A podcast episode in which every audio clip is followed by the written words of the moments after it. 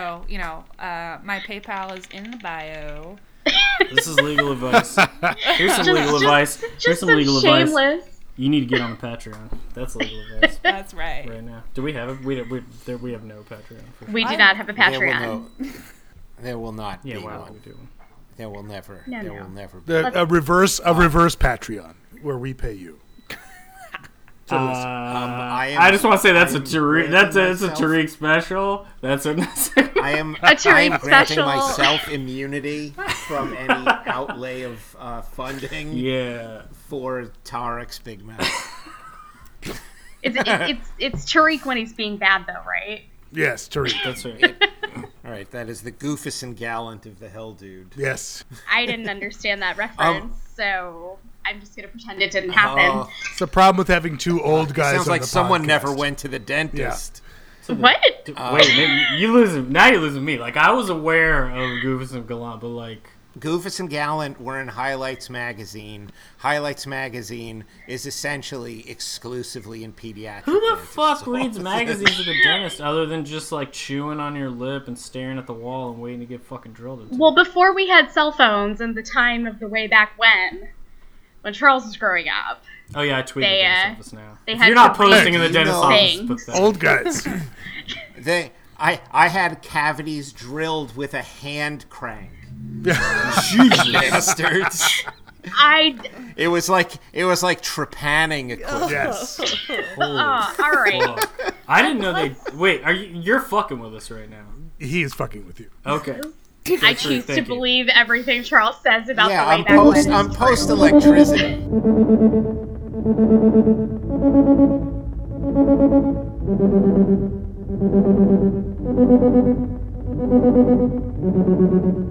Okay,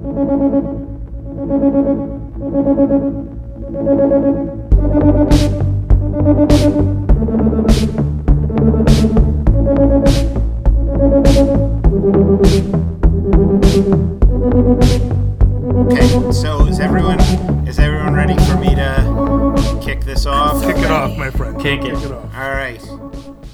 Hey, everyone out there, and welcome to the second episode of Mike Dicta, America's best-named legal podcast. I'm your host for the day, Charles Starr, and I'm joined by too many people from too many places to talk about a few things bouncing around the news.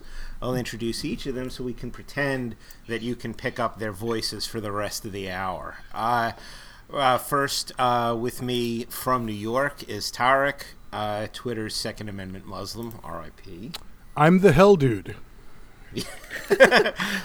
From Illinois, we have Robyn on Twitter as Batman's_Robyn with a Y. Hello, everybody. From Minnesota, we have Christina, Twitter's Floozy ESQ. Hi. And from DC, Andy, Twitter's Wyatt_Privilege. Hey, everybody.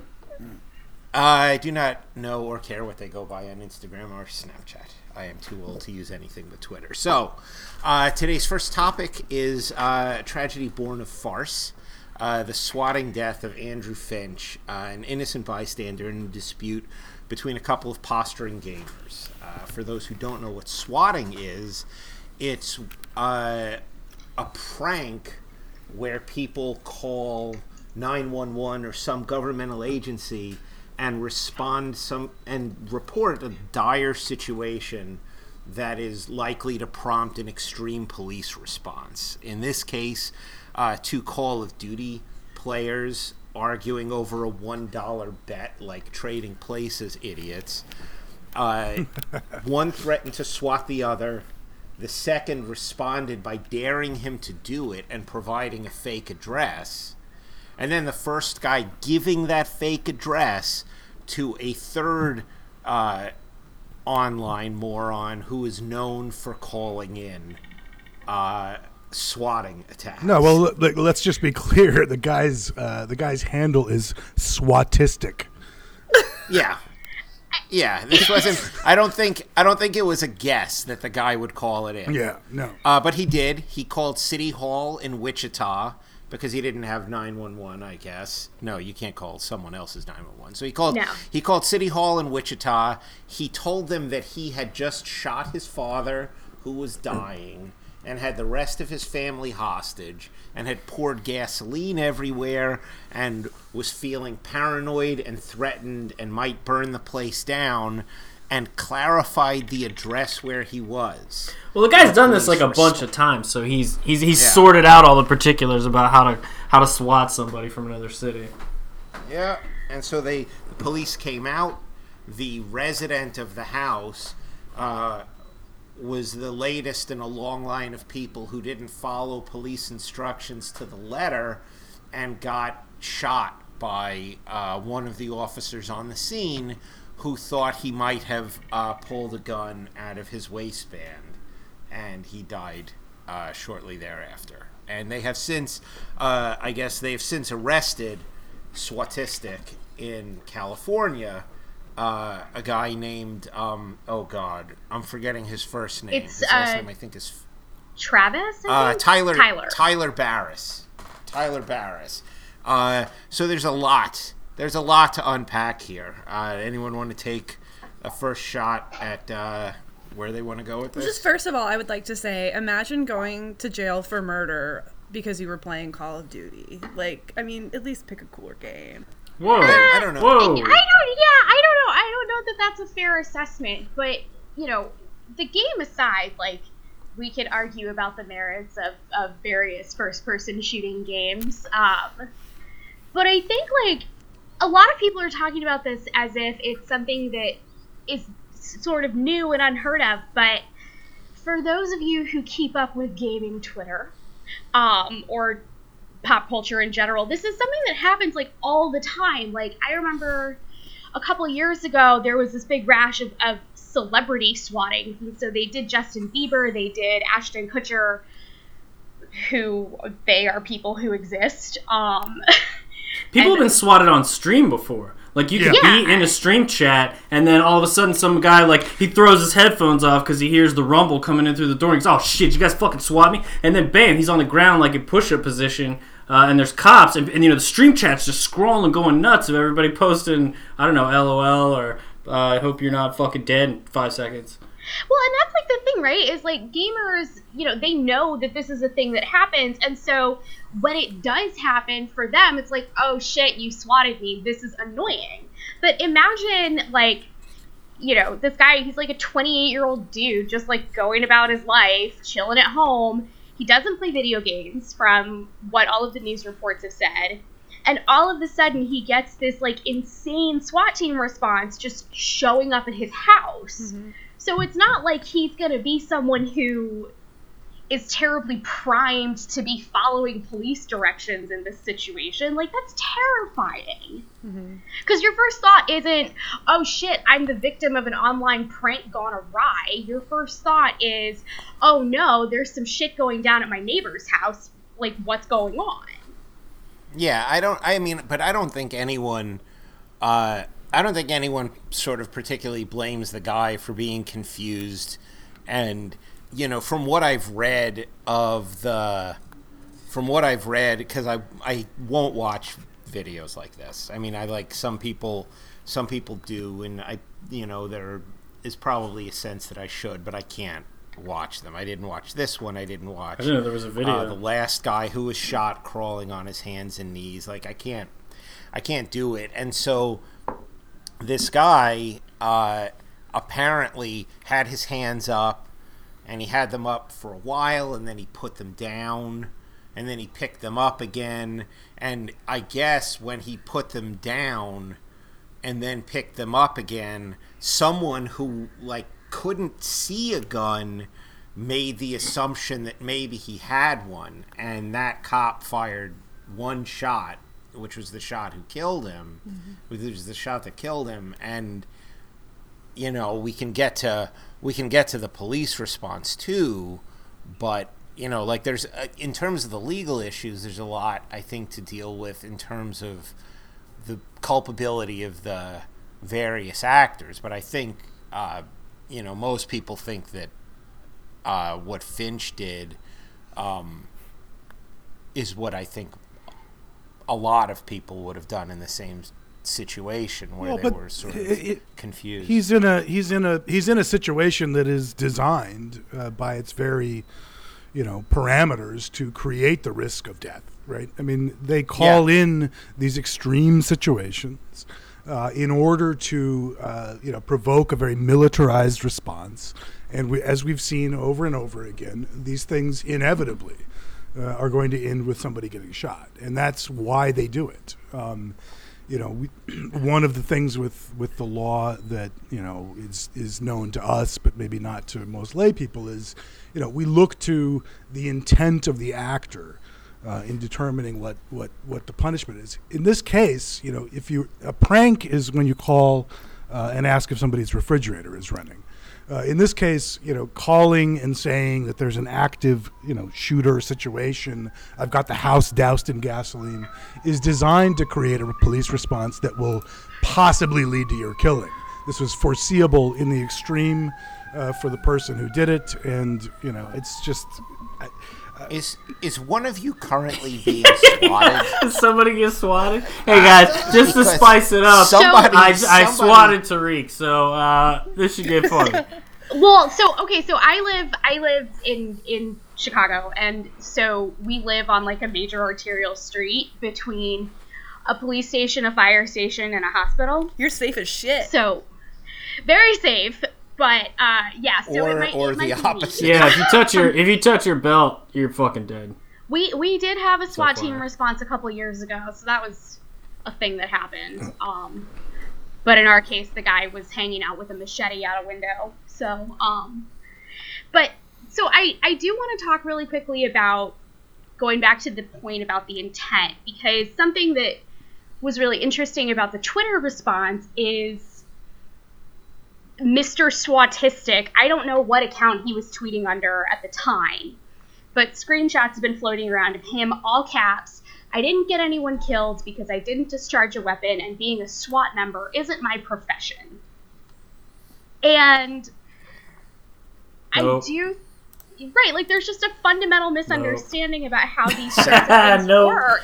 That's like saying whenever I shove someone into the river, well, you know, I didn't drown them because I'm not water. You know what I mean? Got them. Right. It sounds like swatistic spend a lot of time on Westlaw. Well, yeah, right. Response.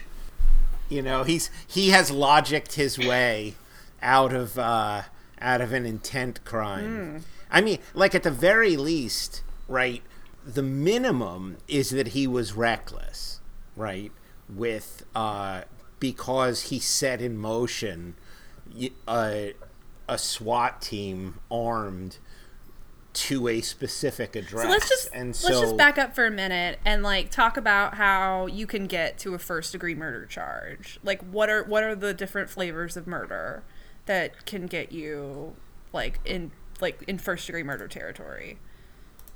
So first degree is premeditated. It's usually planned. It's you make a plan to kill someone, you do the thing, you kill them, is first-degree murder. Like, it requires that, like, level of, like... Could this be first degree? Yeah, I meant to do the thing. Yeah. And then it kind of decreases in severity from there, going, you know, from...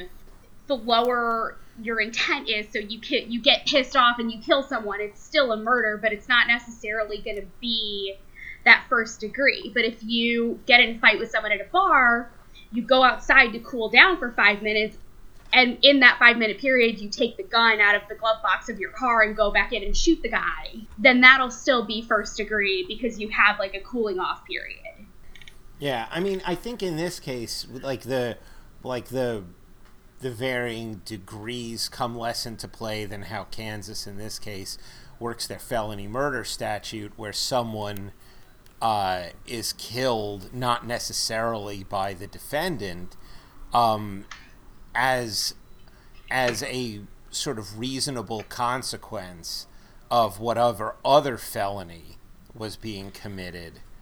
Oh, I thought the Kansas felony murder had an inherently dangerous felony. So it's not just any felony, but it had to be, like, you know, kidnapping, armed robbery, stuff like that. I'm not sure that this... Are they enumerated? The actual underlying felonies? I looked it up a couple days ago. I don't remember. I think it's one of those inexclusive lists.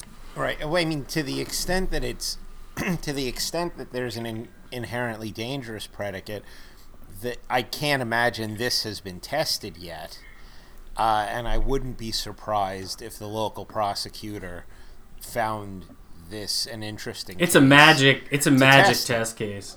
I mean, the facts are so bad, you gotta nail them. So I wouldn't be surprised if somebody gets away with some interesting stuff. It's happened a couple times where, for whatever reason, during the commission of a crime, people are killed as part of the police response. And generally speaking, I know for sure there was a case in Oklahoma, there was a case in Illinois, similarly, where people are killed by the cops as part of the police response to a felony, or what they think is a felony crime, and violent crime. So this would certainly count, and it does bring people under that kind of umbrella of felony murder statutes, even though it's the police that are doing the shooting, not necessarily the people who are committing the underlying felony. Yeah, I mean, I know that, and this isn't a felony murder case, but I saw when I was reading about the background to this case, there was at least one case in Kansas where a person who was fleeing from the police was charged with some level of murder when the police in pursuit ran a stop sign and the accident killed a bystander. And so by fleeing I think the police was charged with involuntary manslaughter in that case too, because the pursuit was dangerous, but they did not let the person who was being chased off the hook either, as the police response was a reasonable consequence of their flight. Mm-hmm. And so, I don't think it was a felony murder charge, but that may just be the particularities of Kansas's statute. But he definitely was charged with some degree of responsibility in the bystander. The law, I think, has been very slow to kind of catch up to the internet in some respects. But Kansas does have a statute about giving a false alarm, and it is a felony if you give such information to indicate that violent criminal activity is afoot, or if you use spoofing devices to sort of hide your identity, both of which happened in this case. So it would seem that at a minimum there's at least a minor felony that occurred in Kansas when this guy did this. Yeah, and I mean, like, any creative prosecutor is gonna, I feel like, be able to make the case under the statute. I mean, like, it doesn't. Well, so yeah. What I'm wondering is if this is going to be brought under federal or state law, because we know that Kansas already has the statute, but we do have this sort of weird jurisdictional issue where we've got a guy in California who is collaborating with some other unknown third party to call in this false alarm to go after a guy in Kansas. So I don't know what the jurisdictional issues arise. He was captured and jailed in L.A. I think he's currently being held. They haven't specified the charges, but they are felony. And I think the expectation is that he will be taken to Kansas to deal with this. Right. Though, I mean, it's still a state federal question. I mean, I think certainly if they're going to take him to, I think certainly the local Kansas authorities are going to want the first crack, but by using the, just using the phone to call it in, he probably has created federal jurisdiction too, but I'm not sufficiently familiar with, federal criminal law in a non-securities context. I don't think there's any real jurisdictional issues. There might be in between the two offices who decides, like in the Eichenwald case where they drop the federal but move forward with state. I don't think there's going to be any jurisdictional issues there. Oh, I didn't mean as a fight. I just meant that, like, he could be.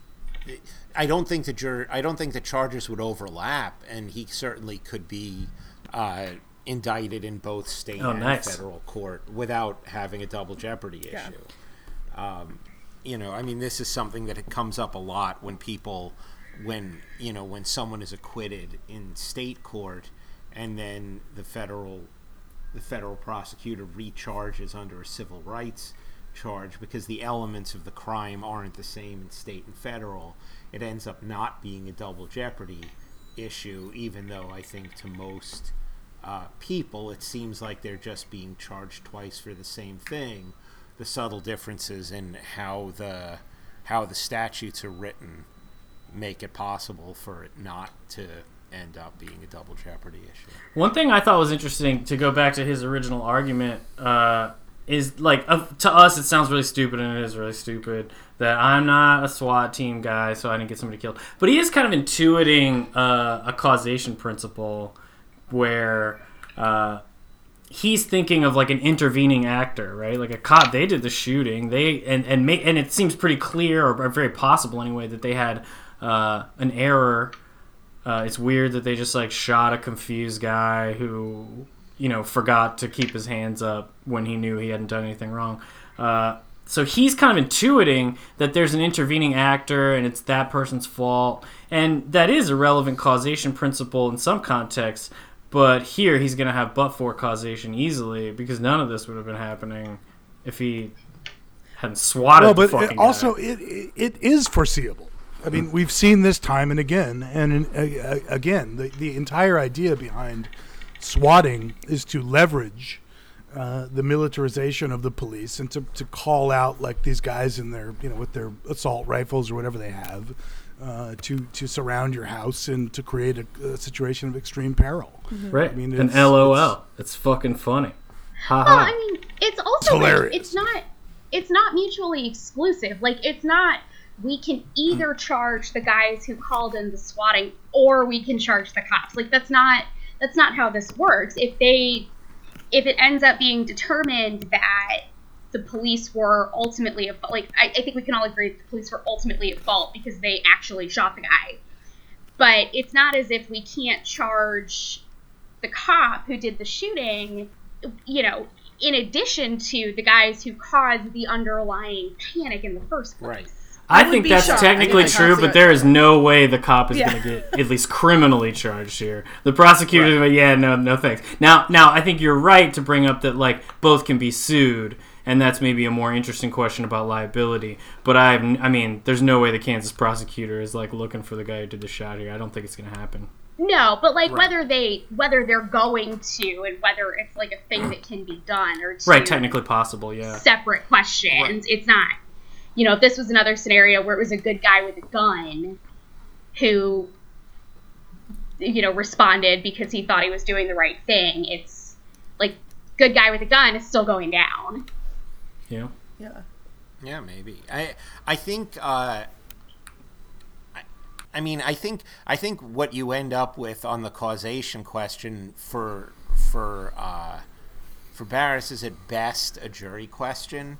Like, I don't think he would ever get a dismissal on a charge with but-for causation, but he certainly, I think that would probably be, you know, to the extent that he isn't outright denying everything, I think the basis for his defense would end up being, you know, none of this was supposed to happen, and a reasonable this was just supposed response. To be a fun afternoon, just a romp.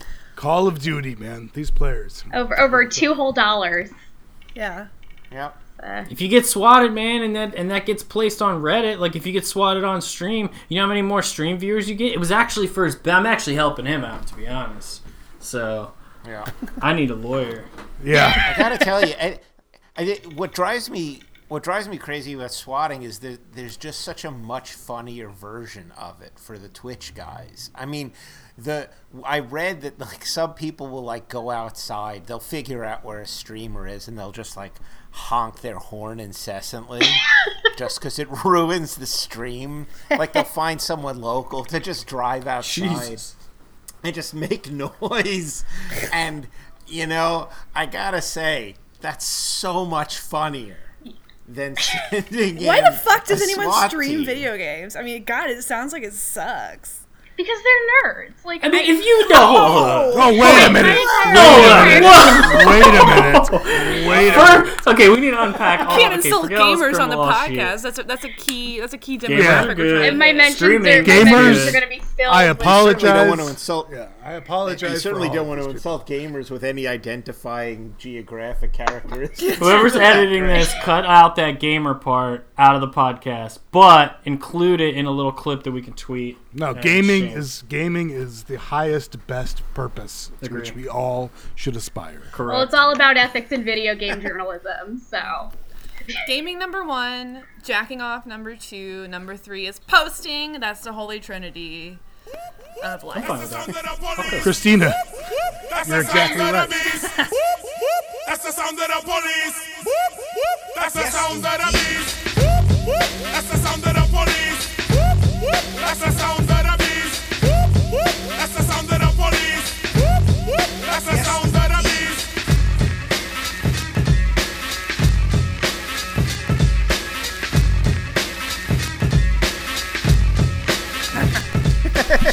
So can we let's bring everything back a little bit. Let's talk about the cops some more. I want to talk about the cops. Yeah, I mean, there are obviously two aspects. The first, I think Andy is right. There's no way the officer will be charged in any criminal way because given the nature of the call, you know, killed my dad, everyone else is a hostage, the house may be on fire. I think the cop definitely had reason to believe that the person who came out of the house was armed.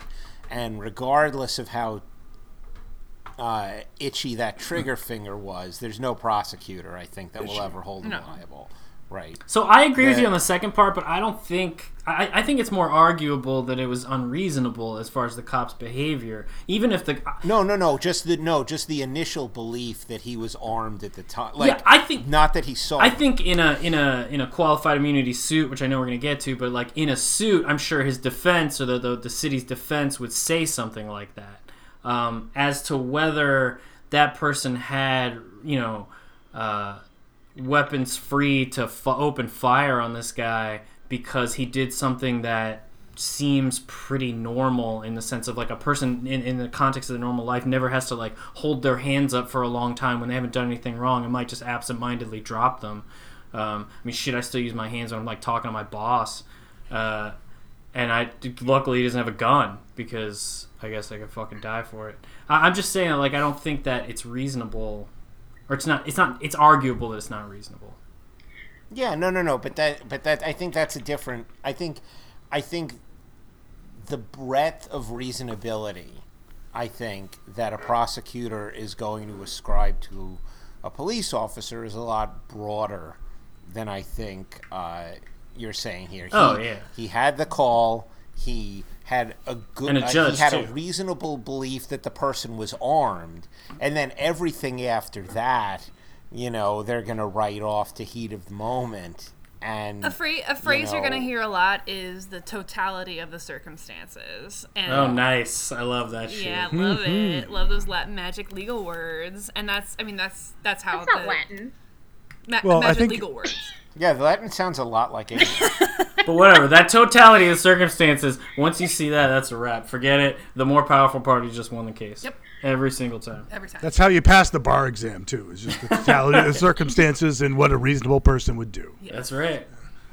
Speaking of which, should we transition now to what happens when you are brutalized by the police? Yes. Yeah, I mean, because that's the second fucking die. That's, I mean... we've talked about qualified immunity. We mentioned it, but let's get a little bit deeper into it.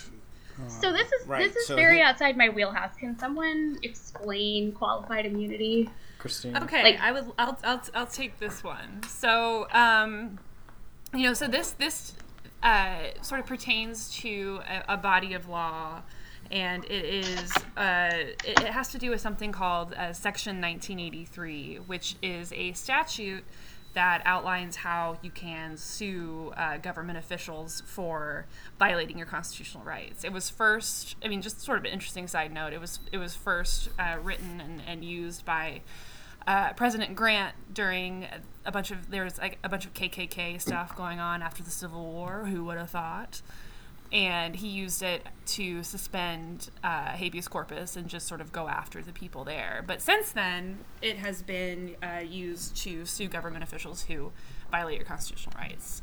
But while that sounds really great, the government actors have a great shield from liability called, and like they have a couple, but the biggest one is called qualified immunity.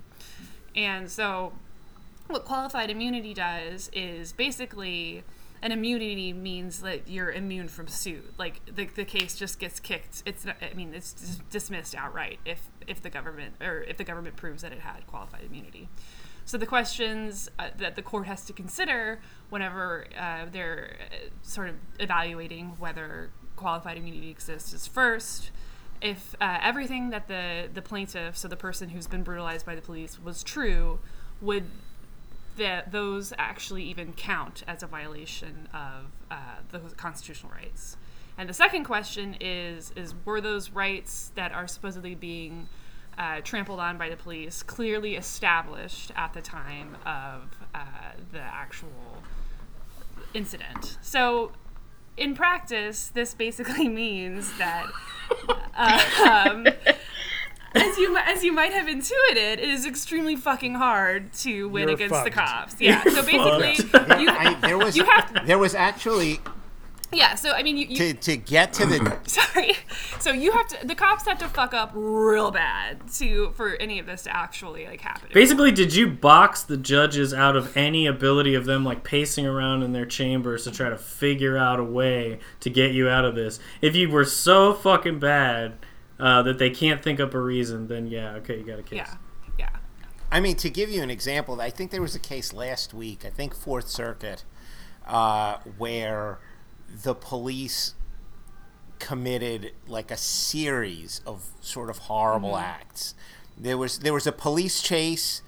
There was a police chase that started with, the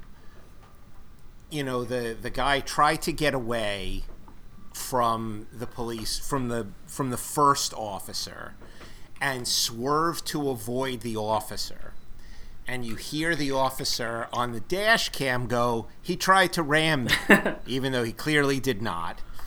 And then a chase starts. One of the other officers in pursuit, after having previously been warned not to do this, basically runs him off the road. Fuck yeah. Into a parking lot. Like, he hits him twice. And then, like, in the parking lot, the guy still keeps trying to get away, and he's like backing up and like being really careful, avoiding everyone. He gets past the same cop who ran him off the road, and as he gets past the cop, he fires into the car twice, killing him. The cop shoots into the car and kills the guy. And this is recorded by like 4 dash cams, like, and that cop wasn't even allowed to be in the chase, because I guess there's a rule that's in whatever this jurisdiction was. This is only 2 cars at a time, and he just jumped in as a 3rd car, rammed the guy trying to get away, and then when he was not posing at that moment a danger to anyone, something he knew because the car had literally just driven past him, right? It wasn't approaching him anymore. He was now like parallel to the driver. He shot him. And so they go through all of that. The police fired him. They basically as much as admit that all of these things add up to a constitutional violation. But the Fourth Circuit surveys the land and they're like, this is your mulligan. This is a constitutional violation, but it wasn't clearly established. The combination of cases have not clearly established that this was one before. Look, nobody said that you couldn't just like cruise by a guy and fire into the car after running him off the fucking road. Okay, so that's out of the Constitution. But now you guys know you can't do that. Now you know. Now you know that this set of circumstances would amount to a violation, and the Fourth Circuit. So just imagine if you're listening to this podcast, just imagine that these opinions are basically written to the widows of the person, and they're just like telling them why you're fucked and your kids aren't going to college. Yeah. I mean, that's it. That's sort of always what it is, because it's always the family suing, you know, for wrongful death. Because you don't make it out of that once a cop decides, like, he's coming right for us. So just sort of some inside baseball here. The part of the reason that the case law is so bad surrounding qualified immunity is because when the cops like super duper fuck up, they will. The city shells out like millions for hush money, basically. So what happens is the cases that actually go to trial and like have case law generated from are, you know, to us seem really bad, but to the court it seems like a little bit more 50-50. So that's part of the problem. And something else interesting that Charles brought up was the fact that there was there was videos, and people seem to treat body cams as if they're going to be like, just that's going to end police brutality, but it doesn't matter because qualified immunity protects people from lawsuits. So I gotta say, there's also a second thing here, and the whole he tried to ram me, and there was a second incident like that where someone made a statement that could be picked up by the dash cam audio, which was clearly contradicted by the audio itself. Police are clearly being trained. Mm-hmm. There's no way around this. Police are clearly being trained to mold the audio to the story they're going to want to tell later. Oh, yeah, cop speak. Because it's clear that he didn't try to ram the officer. He, the Fourth Circuit just says flat out, we watched the video. It's clear from the video that he tried to avoid the officer, and the officer had to know it. And so we discount his statement, except to the extent that it influenced other people who may have heard him on the radio. But that whole thing, it's like the old Jimbo from South Park defense, where you just scream, he's coming at us, and then anything after it is fair game. And there seems to be a pattern of kind of seeding the record like that. Yep. With things that you can use later, that is, sort of phony contemporaneous. Yeah, this is the kind of thing that gets put out at like a muster. You muster up uniformed personnel. I did when I was in the military, but like, it's a morning gathering, and this is the sort of thing that will go out in memos and will go out in instructions that like this is the kind of stuff we need in order to. So just make sure you have this on the record. Make sure you have this stuff. These are the things that these are justifying circumstances. So say that shit in your microphone. Well, I did prison brutality cases years ago, and that's exactly right. I mean, they know this stuff as well as you do, or better, and they will make sure that if somebody's going to get beaten up or killed or whatever, that you're going to have the right record to put in on the off chance you do get busted. I just want to say, I realize now that I said the phrase, I used to do this in the military.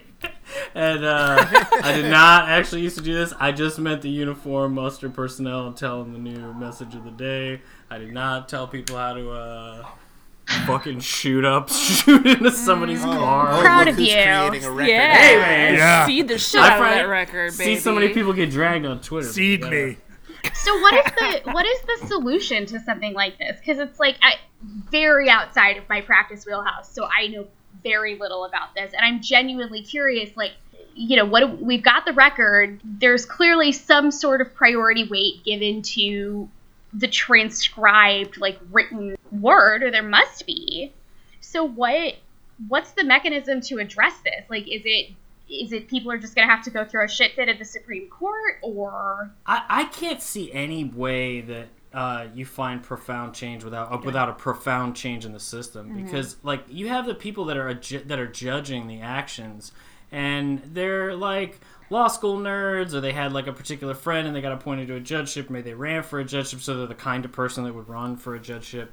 And these are the people that are making the decisions. They've never fucking held a gun in their life, or if they have, they haven't been in a tactical situation. And so they're not, like, qualified to evaluate reasonable conduct in that situation. It's because they shit their pants when somebody honks a fucking horn at them behind me in fucking traffic. So, and then even if you had somebody alternative that was... swatting.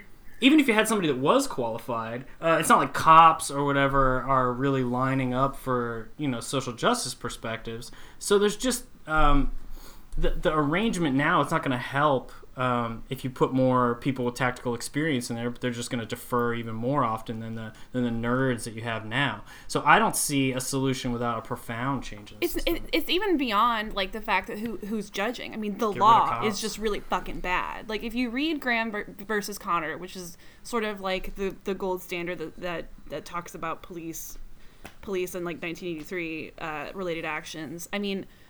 And that was shooting a fleeing suspect in a nonviolent situation. Yeah, so the standard it lays out there isn't even a reasonable person. It's you have qualified immunity if a reasonable officer at the scene at the time would have thought the actions were reasonable, which is like an insane standard. And like they explicitly say in the case, like, no hindsight 2020, and you cannot go into the officer's intentions beyond reacting to a situation. It is rules. Insane. You can, I mean, until that case is overruled at the Supreme Court level, none of this jurisprudence will change. Because I feel like Gorsuch's going to come through for us on that one. So yeah, right. I from what I remember, Graham isn't even that horrible in explaining it, but everyone after Graham has not wanted, like, there's just an institutional deference to the police. Yeah, they're just going to bail on the question every time. Yeah, and so they, because of that deference, they just end up making, like, the Graham rules smaller and smaller and smaller, and the reasonable officer gets to be more and more unreasonable. Mm-hmm. Look, I don't know what it's like. That guy could have reasonably been afraid of, anybody doing anything or crawling around. You know, he ordered the guy to do a lot of unreasonable shit, and then the guy didn't do it perfectly. That's scary. That's super scary when somebody fails out of Simon Says. You fucking got an air hole. And so just to go into the reasons why this exists, like, qualified immunity, I mean, it was sort of... It's not common law rule. It's a case law rule that was meant so that officers didn't feel like they had to second guess everything that they were doing, which, I mean, in my opinion, they maybe should think a little bit harder. But right. It's just supposed to make, like, doing their job, like, policing easier. And big asterisk here. Whenever qualified immunity started being used, this was back before cities would indemnify police officers. So there's a possibility that if you were a cop and you fucked up and got sued for under 1983, you could lose your house. Nowadays, cities commonly, I mean, I don't know a single city that doesn't have an agreement with the police union that they will defend and indemnify unless, like, the cop did something super bad, and then, like, that's a whole different process that I won't go into. But the whole landscape has changed. I mean, there's these cops aren't going to be financially on the hook for anything. It's the city. So that's sort of, like, why this exists. But, I mean, in 2017, we're in a much different situation than, like, we were in 1960 or something like that. Yeah, I mean, but I also think that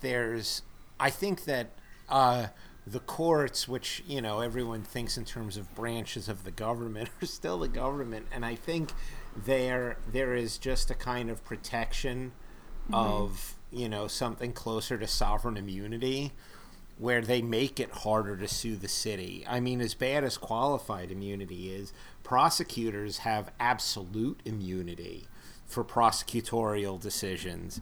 And judges do, too. They have absolute immunity. Yeah. Yeah.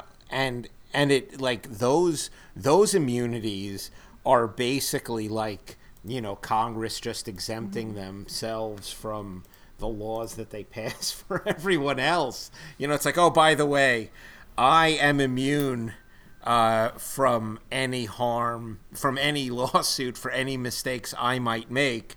And let me be clear that there is definitely a good neutral reason for this. Yeah, just immunities in general are so interesting because people don't know about them. And, like, there's just this whole, like, dark side of litigation that goes on where, like, normal people just have no idea why they can't sue the city. And it's because of these, like qualified immunity. There's discretionary immunity, which I won't get into, but... You know, and it's not like these are codified anywhere. These are not laws. This is established through case law. So it's especially insidious and especially dangerous for litigants. Yeah, and I mean, you will never find a governmental body that strips police or judges or prosecutors of that immunity. No. And so it's as good as permanent. Yeah, that my guess is that's going to be the punchline to a lot of our bits on the podcast, which is like, first of all, law is a pathetic profession. We don't fucking do anything. We just do razor-thin distinctions. Oh, by the way, we can never help you. None of this shit's going away. It's all just like a powerful person's interpretation of why they should get their way. Well, for those of us listening, this means that Mike Dicta actually is your lawyer. There's just one thing I want to say. There's just one thing I want to say. Get to the point. There's just one thing I want to say. What get to the point? What goes around comes back around again. What get to the point? What goes around comes back around again. What get to the point? What goes around comes back around again. I think the funniest case of this week was again Roy Moore. Who attempted to stop the seating of his Senate opponent, whose name I have literally already forgotten. Doug Jones. Who I personally secured the victory name, of. If ever there was one. I did mean. Probably not a lizard person, Doug Jones. Mm. Doug Jones? He's definitely controlled opposition lizard person. Come on. Yeah.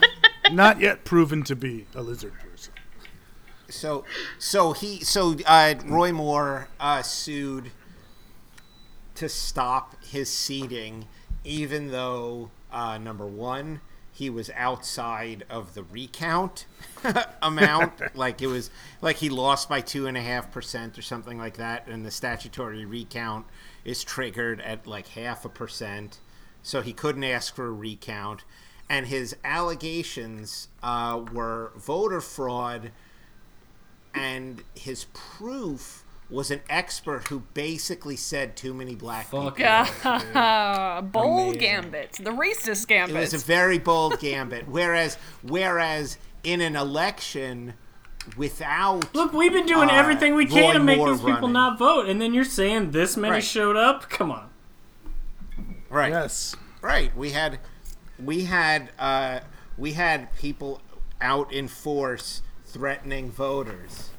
How could this possibly happen? We rejected their IDs. We were like challenging them when they were coming up. I mean, we did everything. Come on, but it was a guy who just argued from statistics that more people in selected counties, wink wink, voted in this election than they had in other elections, and the only possible reason that could be is fraud, yes. And at the very least, you need to stop and investigate. There's nothing else going on there. Nothing. No. There was no other relevant facts. Additional. It turned out there was one more flaw, by the way, which is that the Alabama statute governing the Secretary of State's jurisdiction explicitly excludes Senate. Oh, I love that. That's incredible. Wait. Okay, so I feel like I saw you guys talking about this, but does that mean that a Supreme Alabama Court justice... didn't even respond. Before they responded, the judge sua sponte dismissed it on the grounds that they did not have before the response. Sua sponte, within a day. That is such a beastly thing. Within a day, just like a one-paragraph thing. Get the fuck out of my court. Cited the statute. No, yeah. Charles is using Latin. Sua sponte. Court on its own motion. That's a clerk dismissed his case. The court. It dismissed his case when he filed for a temporary restraining order. denied the TRO and then threw his case out. That's basically like they didn't even get a call back from the opposition. They just got the judge was like, I'm not even going to look at this. He went out for the jump ball and they just called the game. Boom. It was completely owned. Yep. It's amazing. This guy used to be the chief judge of the Supreme Court of Alabama. Right? That's the part I was trying to get to. And the guy who he chooses for his personal attorney got his law degree by sending in, like, boxes. Honestly, me too, to be honest. Same thing. It's, everything is bad. I mean, I don't know if people read the document preservation letter he sent to AL.com, who was one of the, I guess, Washington Post and AL.com at the same time, or AL.com did the follow-up work on the mole creeper story in the Washington Post. Oh. And so he sent a document preservation letter to the, to the holding company or whatever of AL.com, and everything about it was nonsense. Fuck yes. Like every sentence, it was proofread in the dark. That's the kind of law I want to start practicing. Like I want to start practicing law. Like I feel like I could do a better job and be funnier for like fail guys who blow it politically. And I'll just, like, sue everybody and have them pay me by the hour. It sounds like it fucking kicks ass. Well, and AL.com was having none of it. They just, like, the editors clap back and they just like, nah, you were good. Thanks. Yeah. And in the weeks leading up to it, they were like, 53 pastors tell Roy Moore to shut the fuck up. Yeah, like, they... which was refreshing in this, like, post-Gawker dystopian world where journalists are regularly being sued out of. Oh geez. Yeah. Sorry, I tried to pull something up to fact check real fast, and it autoplayed a video. But anyway. As long as leave that in. Leave that in. I apologize for losing my train of thought. That man's Robyn, like, folks. Thanks. Hi everybody. I'm a lawyer. But no, like I do think it's kind of refreshing to see that just this in this one specific case, everybody has been very united and like, no. I feel like the Republicans were like leading up to the election. The Republicans were like, no, Roy Moore, that shit's false or whatever. And then the minute he lost, a ton of people were like, I mean, he probably shouldn't have been there. Like we got a blue with this guy. It's a fucking a ton of people, including Trump. Strange. What'd you say? Including Trump. Trump walked away from him the next day. He said, I tried to tell you, man. I tried to tell you. Didn't I try to say this? Should have been strange. I do think the best thing about this Roy Moore complaint is his polygraph. Oh, yeah. I forgot about the polygraph. Yeah, he said, that's right. Oh, no, he's irrelevant. Wait. No, but it's even better because he a key portion of his complaint is that he took a polygraph that he would not show you the results of. Absolutely. Yes. What? That he never dated. He never dated underage women. And he wouldn't show the results. The polygraph proved beyond a reasonable doubt. On my honor. The fact that people believe the allegations against him, has to mean that there was fraud afoot. Oh my God! Got him. He's gonna attach his astrology report or something to his next.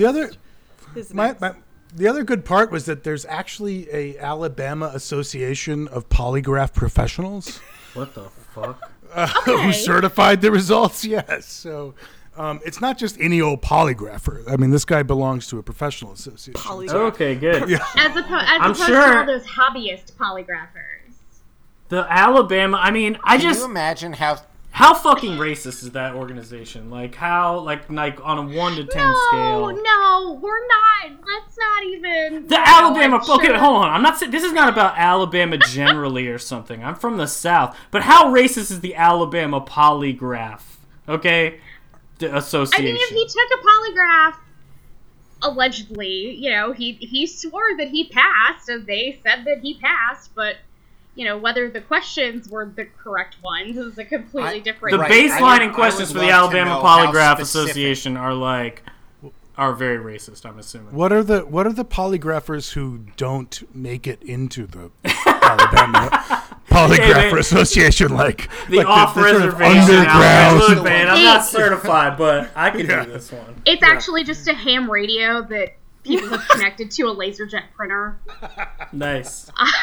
I think joining the AAPP is a lot like becoming like one of those Vietnam era ministers. Hey, I got ordained online. Nice. I'm imagining like the scene from Arrested Development where it's like the Magician's Guild and like it's the Alabama polygraph professionals. We demand to be respected. Like that's who he was certified by. You want to know how bad he passed his polygraph? He passed the fuck out of this polygraph. Don't you fucking question this. We are the Alabama Association of Polygraph Professionals. See, like I didn't actually read the full. I didn't see the exhibits, so I didn't read the affidavit. Just that it was attached and existed. No, I just am happy that in order to file this complaint, the indignity was forced upon him to take a polygraph where he said, "No, I didn't try to fuck a 14-year-old." Oh god. And I think maybe 2 out of the 3 reviewers said that he was being truthful. Yeah. Wait, what? He got that is my guess, is that they had to keep like adding it was a majority vote to the panel until they got a majority who like agreed that the 12 the 12.7 Richter scale twitching of the needle in response to his question actually represented a truthful response. You're never going to believe how good the guy accused of banging 14-year-olds at a mall is at lying. You're never going to believe this. But I will say, though, because like, we're laughing about this because we all know, you know, at this point, how unreliable polygraphs are. But, like, I don't think people fully understand, like, how they work necessarily. And so it's they just scare people. Yeah, they scare people. They're the biorhythm machine at the arcade. Yeah, and so it's like they tell you, they can basically say whether or not someone is anxious. And they can't tell you any reason why anybody's anxious. Anxious relative to the time when they asked you what your name is. Right. So the entire submission is several short paragraphs, half a page. It's just, I, Roy S. Moore, make the following statement. Within days after the December 12th special general election for United States Senate, I agreed to a polygraph examination by a licensed member of the Alabama Association of Polygraph Examiners, quote, AAPE, whom I had never met previously. Absolutely. The examination concerned allegations of sexual misconduct made against me during the last month of the campaign by X, Y, and Z. Alleged conduct, in quotes, scare quotes, approximately 30 to 40 years ago. As I expected, the results of the examination reflected that I did not know, nor had I ever had sexual contact with any of these individuals. Wait. That's the wrong question, Doc. Hold on. That's the wrong question. The question on the table was, did you try? Not whether it fucking worked. Well, but even beyond that, what the fuck? Beyond that, though. I think we're getting away from something here. Hold on a second. Go ahead. We're getting away from the fact that none of that issue is not even plausibly related to whether voter. That's a good point. This is way far away from this shit. It doesn't matter. Like, it doesn't matter if he had been libeled for years. The people who voted that day are all that matters. Like, it's just a counting exercise. There's no reason why he would submit that polygraph except to put in the news that he took a polygraph. It's just not relevant. He's challenging to the fake news he's making. Okay. Yes. And that's what we're getting around to as a side, finally taking on the big media conglomerates who have it out for the it's fake news is my point. Well, this is also a man who almost got bucked off the world's most patient horse trying to ride into his moment of loss. Yo, you know, Robyn, you know about horse riding, right? That looked like shit to me, but I don't know anything about it. No, it was very bad, and I have been tossed by much better horses for much smaller infractions than what this poor man, like, what this poor horse was subjected to, with him yanking on her mouth, and, It was brutal to watch. Look, I'm not gonna lie here, but you should probably cut this, whoever's editing this, but I was kind of hoping for a Christopher Reeve situation on camera. Don't besmirch my discipline and the danger it poses. I'm just saying, comparing that, it would have been a good. I will say, I've seen better 2-year-olds on pony rides with better form. That's all I'm gonna say. Tariq's aversion to having gamers insulted is kind of being passed on to me. I feel I am a terrible horseback rider. And my last experience was painful and horrible and embarrassing. A little more detail, please. And were there a video? A little more detail, please. That Roy Moore would have been me, except I would have had a less smug. Did you get buffed off the horse, or did you just get bounced around in the crotch area? Just bounced around. He did this to stage this specific image that he wants to portray of him as like a good old hometown, like, God-fearing cowboy. He set this up.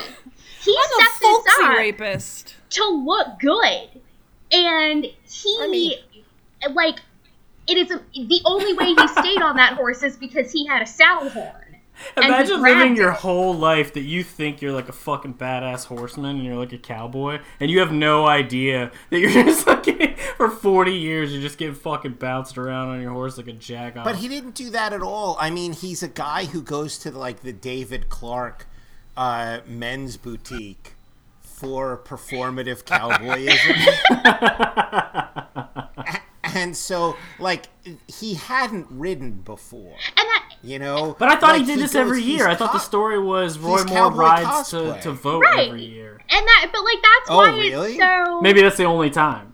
That's why it's so bizarre to me. It's I've ridden horses my whole life, practically, and I still get this feeling of, oh my God, please no one watch me. So to have, Lord help us and give us the confidence of a white baby boomer, because to get on a horse, not knowing what you're doing, and ride into a press pit, that is bold. I've never done it, but I'm pretty sure I would be. That is a bold choice. I'll be better at it than Roy Moore, that's my guess. I will say, in Roy Moore's defense, if I knew that I could prompt a horseback rider to sound that irate, I would let a horse bounce me around. I would absolutely parade through Times Square on a horse, bouncing like an idiot, just to make Robyn give that speech. I apologize, everybody. I have a lot of feelings. Just to sort of totally out yourself as a horse person with that indignity made it all worth it. That was his plan the whole time. Almost his entire plan, Senator Roy Moore.